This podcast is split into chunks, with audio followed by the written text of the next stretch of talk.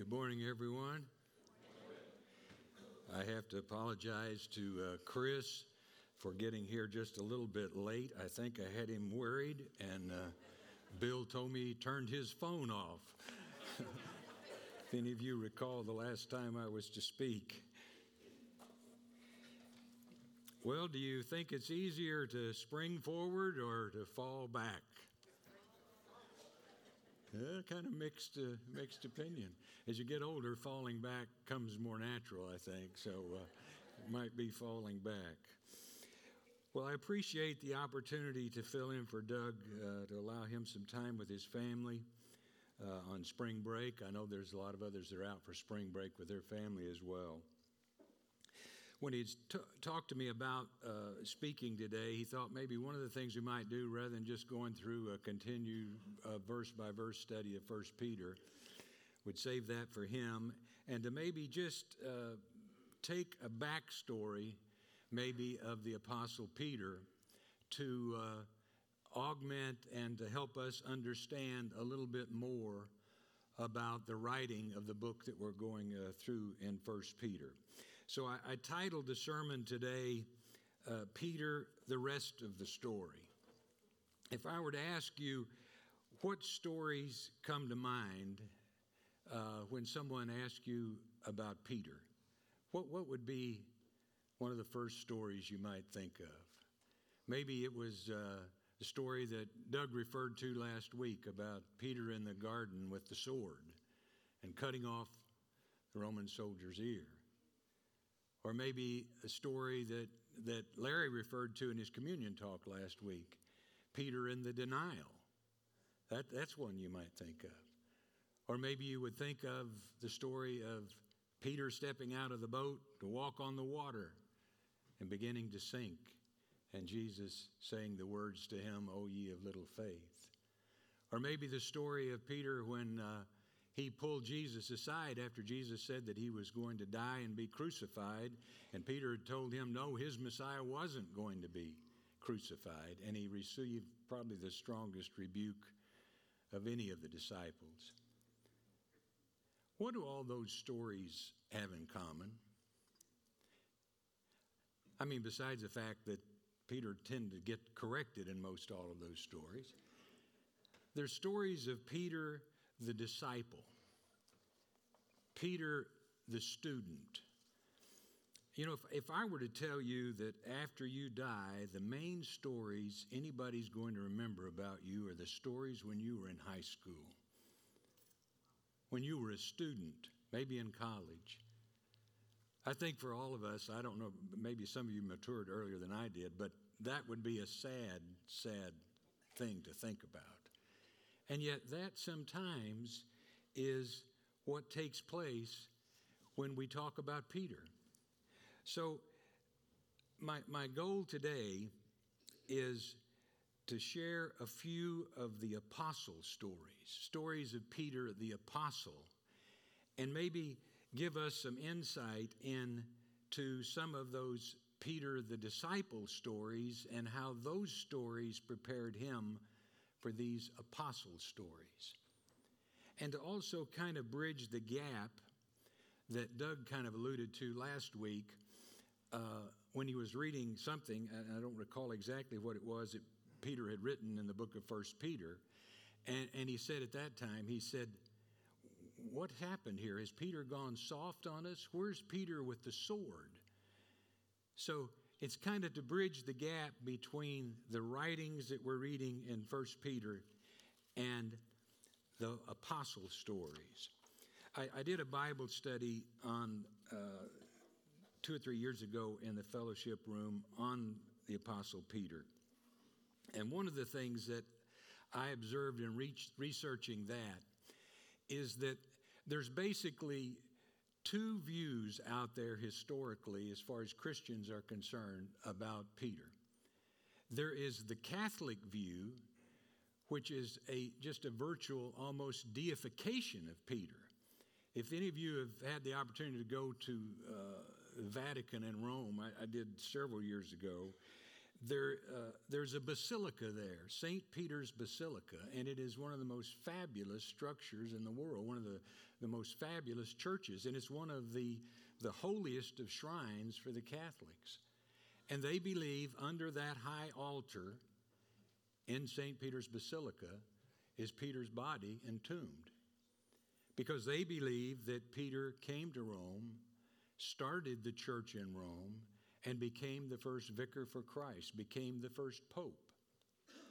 And with that, they take the scriptures that are so specific and so special directed towards Peter and they apply those things to the papacy and to the Roman Catholic Church. So you've got that view of Peter on one side, and then you have what is the what I'm calling the Protestant view on the other side. And the Protestant view is almost a, uh, an overreaction to the Catholic view. And it's what, what I call sometimes the dumbing down of Peter. The stories of poor Peter, poor impetuous Peter, always got his foot in his mouth, always making mistakes, and all of those stories being the ones that are tended to be looked at as almost a way of getting away from the extreme view of the Catholics. So, what I want to do is try to stay away from either one of those extreme views and maybe take a little fresh look at the one who wrote the book that we've been going through in our study. There's only a handful of people in the Bible where God changed their name because there was a specific role in the plan of God that they were going to be accomplishing. You think of in the Old Testament, Abram to Abraham, Sarah to Sarai, uh, Sarai to Sarah, Jacob to Israel, and who would you think of in the New Testament? Simon to Cephas or to Peter. Petros, P E T R O S in the Greek, and P E T R U S in the Latin, meaning rock. And when was it that his name was changed? If you look at John chapter 1 and verse 42, this is the first time Jesus meets Peter. Andrew brought Simon to Jesus. Jesus looked at him and said, You are Simon, son of John you will be called Cephas, which, when translated, is Peter. Jesus changed Peter's name right in the very beginning. Right in the very beginning. And this is such, to me, uh, an important part of Peter's story. Jesus knew from the very start when he changed his name what Peter was going to be doing. And he spent three and a half years preparing him for that role that he was to play. He goes on to say this in Matthew chapter 16 and verse 16 when Jesus had asked the disciples, Who, who do they say I am? Who do others say that I am? And when he uh, asked that question then to the disciples and said, Who do you say that I am? Then Simon Peter answered and said, You are the Messiah, the Son of the living God. And his response, Jesus' response to him is, Blessed are you, in verse 17, you, blessed are you, Simon, son of Jonah, for this was not revealed to you by flesh and blood, but by my Father in heaven. This is not an example or a story of oh, look, Peter was the first one to guess the right answer. No, he says, it didn't come to you by flesh and blood, it was revealed to you by the Father. And then he says something to Peter that is said to no one else, to no other apostle. He says this in verse 18 of Matthew chapter 16 I tell you that you are Peter and on this rock I will build my church, and the gates of hell will not overcome it. And I will give you the keys to the kingdom of heaven, and whatever you bind on earth will be bound in heaven, and whatever you loose on earth will be loosed in heaven. Now, as much as these words have been twisted and misapplied, and Protestants seem to steer away from them, this nonetheless is one of the highest callings given to a servant of God in all of Scripture. That's the high calling of the Apostle Peter. And as I said, Jesus spent three and a half years after saying that to him, preparing him for the calling that he was given. I want to look at, for the rest of the story, what Luke tells us. Luke is the one in the Acts of the Apostles that tells us the rest of the story about Peter. And looking at Acts, Acts is basically story of Peter the shepherd and of Paul the teacher or missionary. Almost all of the first portion of all the book of Acts is stories about the apostle Peter. I want to look first just as just an overview to set the stage. Acts chapter 1, Peter took the lead in choosing Matthias to replace Judah. So, right from the very start, Peter took that role on which God had given him. Acts chapter 2, on the day of Pentecost, filled with the Holy Spirit, he preaches one of the most powerful sermons in Scripture. And after being convicted by his words, the people ask at the end of that sermon, Brothers, what shall we do? What shall we do? And the answer that Peter gives in answering that question is the same answer that the church has been giving for the last 2,000 years to that same question What shall we do? He said in verse 38 Repent and be baptized, every one of you, in the name of Jesus Christ for the forgiveness of your sins, and you will receive the gift of the Holy Spirit. The Holy Spirit is the key that opens the gates of heaven. And those words that Peter spoke have been the centerpiece for the church over all these years. All the baptismals here and on baptismals all over the world for all that period of time have centered around those words spoken in one way or another. They were spoken when I was baptized, and I'm sure they were probably spoken when you were baptized. That came from the words that Peter spoke when the Holy Spirit came on the day of Pentecost. It says in verse 41 of that same chapter, he said that over, over 3,000 people were added to the church in one day. Acts chapter 4, Peter and John were being questioned before the Sanhedrin after they had healed the lame beggar.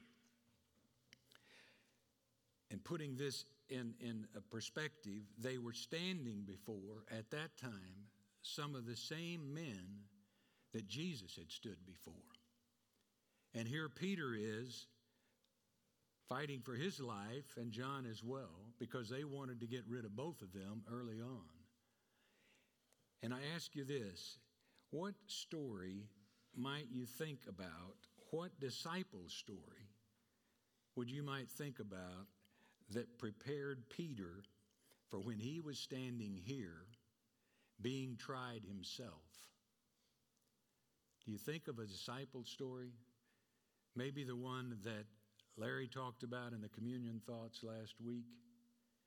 Do you think as he stood before them being tried himself, that his mind might not flash back to what Larry described last week as the look? Because this was the first time Peter had a chance to stand before some of those same men that were trying Jesus and after having denied Jesus three times, this was the first time for the Messiah to be able to hear his words. That denial story prepared Peter in such a way that you cannot imagine with the boldness and the strength that he spoke. Verse 11, in the response to the Sanhedrin, in verse 11, of Acts chapter 4. This is how he responded. John might have thought, Peter, you could go a little light on this, but he didn't. No, I'm sure John didn't think that. But this is the way he responded to them. He said, Jesus is the stone you builders rejected, which has become the cornerstone. Then Peter makes a statement that infuriated them, all of them that were listening, in the same way it's continued to infuriate people when the church has continued to preach these same words that Peter spoke. This is what he said in verse 12 Salvation is found in no one else, for there is no other name under heaven given to mankind by which we must be saved. You can't help but think that Peter was very anxious to hear let his Messiah hear him speak those words. Acts chapter 5, another apostle's story. This is a strange story. It's a story of Ananias and Sapphira. It seems like it's almost a story that should be in the Old Testament rather than the New Testament.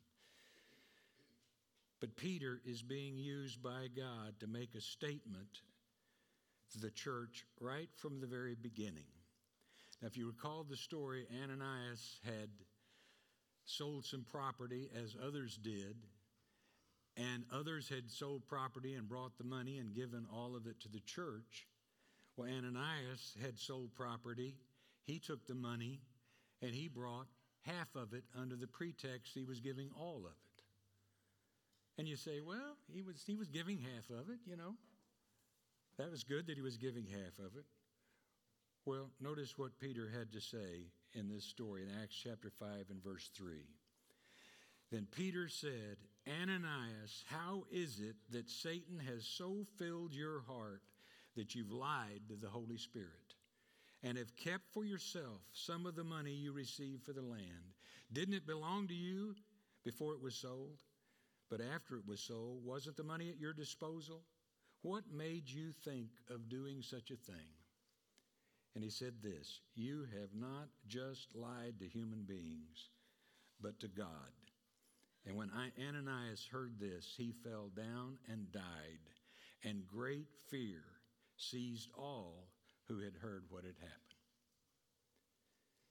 Do Peter's words here remind you of anything maybe that Peter might have heard before?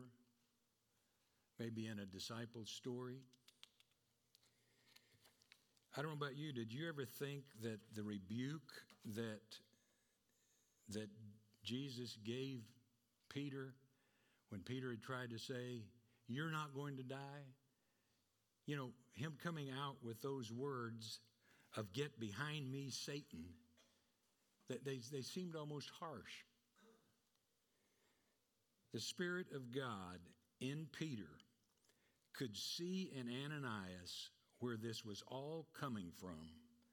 Much in the same way, Jesus could see where Peter's words were coming from when Peter was telling Jesus, You will not surely die.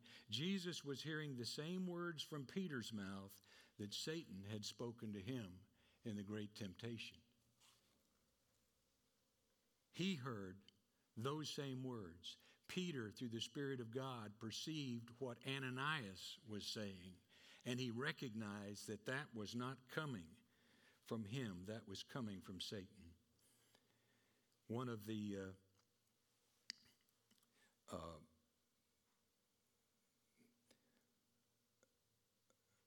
one of the commentaries that uh, on this on this very scripture said Peter was able to discern Satan's first attempt to infiltrate God's church, and it was met with the force and the fury of a protecting shepherd.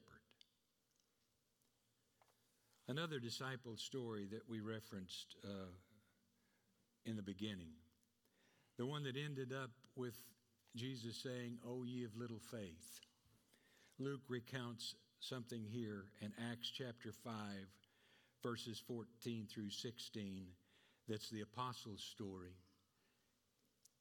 It says, Nevertheless, more and more men and women believed in the Lord and were added to the number. As a result, people brought their sick into the streets and laid them on beds and on mats, so that at least Peter's shadow might fall on some of them as they passed by. A big step from O ye of little faith, huh? A great story of Peter the apostle. And then there's the story of Dorcas or Tabitha. That's not one sometimes we think of very quickly when we think of Peter's story, but it's a huge part of Peter's story. It tells us the story of Peter being used by God in a way that only two men were ever used in the Old Testament Elijah and Elisha, and two men in the New Testament. It was Paul and Peter great stories of an apostle, apostle stories. The last story that I have, and maybe it should be the one hopefully that we'll think of first when someone asks us about stories about Peter. It's a story found in Acts chapter 10. Story again you're familiar with of Cornelius and the vision. It's the one that Doug said in the Bible study a while back, may be the most important scripture in the Bible. You talk about what does it mean to be given the keys to the kingdom of heaven? That's what Jesus told him. He would give, he would have the keys to the kingdom of heaven. And he shared those keys to Peter. The opening of the gates of the kingdom of heaven that allows us as Gentiles to be here today. That's one of the greatest stories about the Apostle Peter.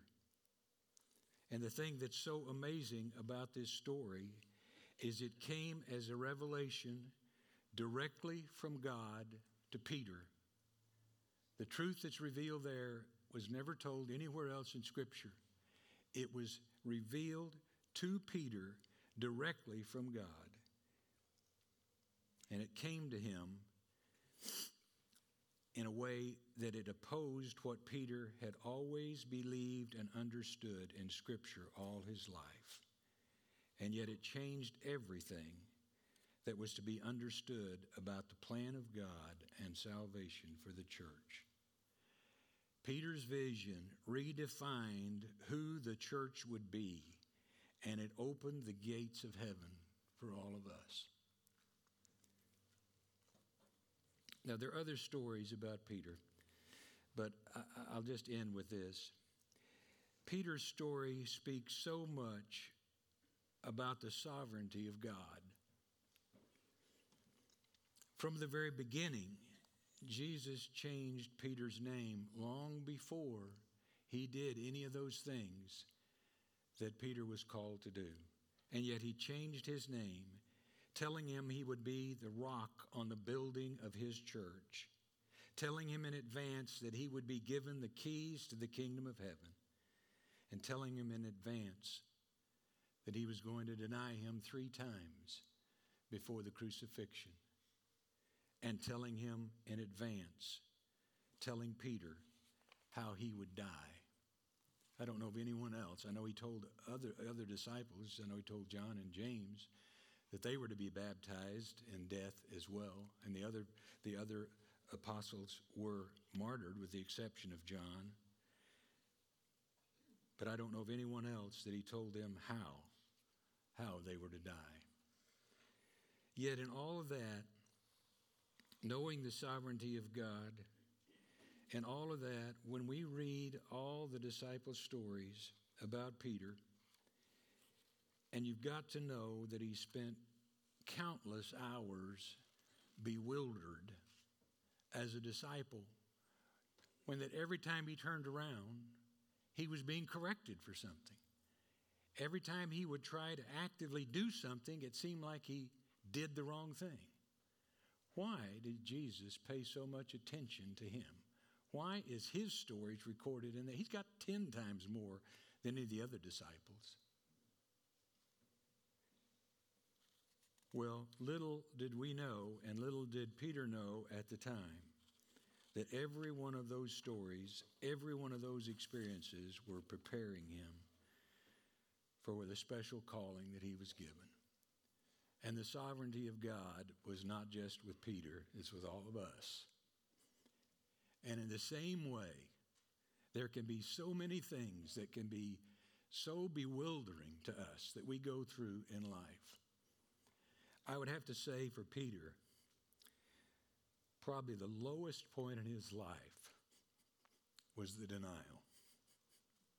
That was probably the lowest point in his life, yet it served to give him more strength and embolden him more for the calling that God gave him than anything else.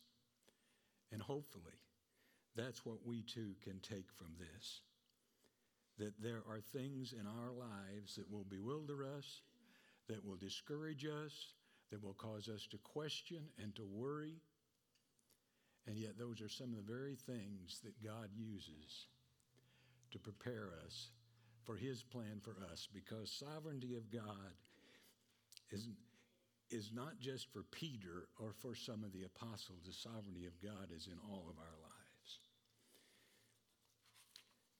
I want to uh, end with reading uh, the last verse of 1 Peter uh, chapter 5 and verse 10 of what Peter had to say at the end of that book. And I couldn't help but think about that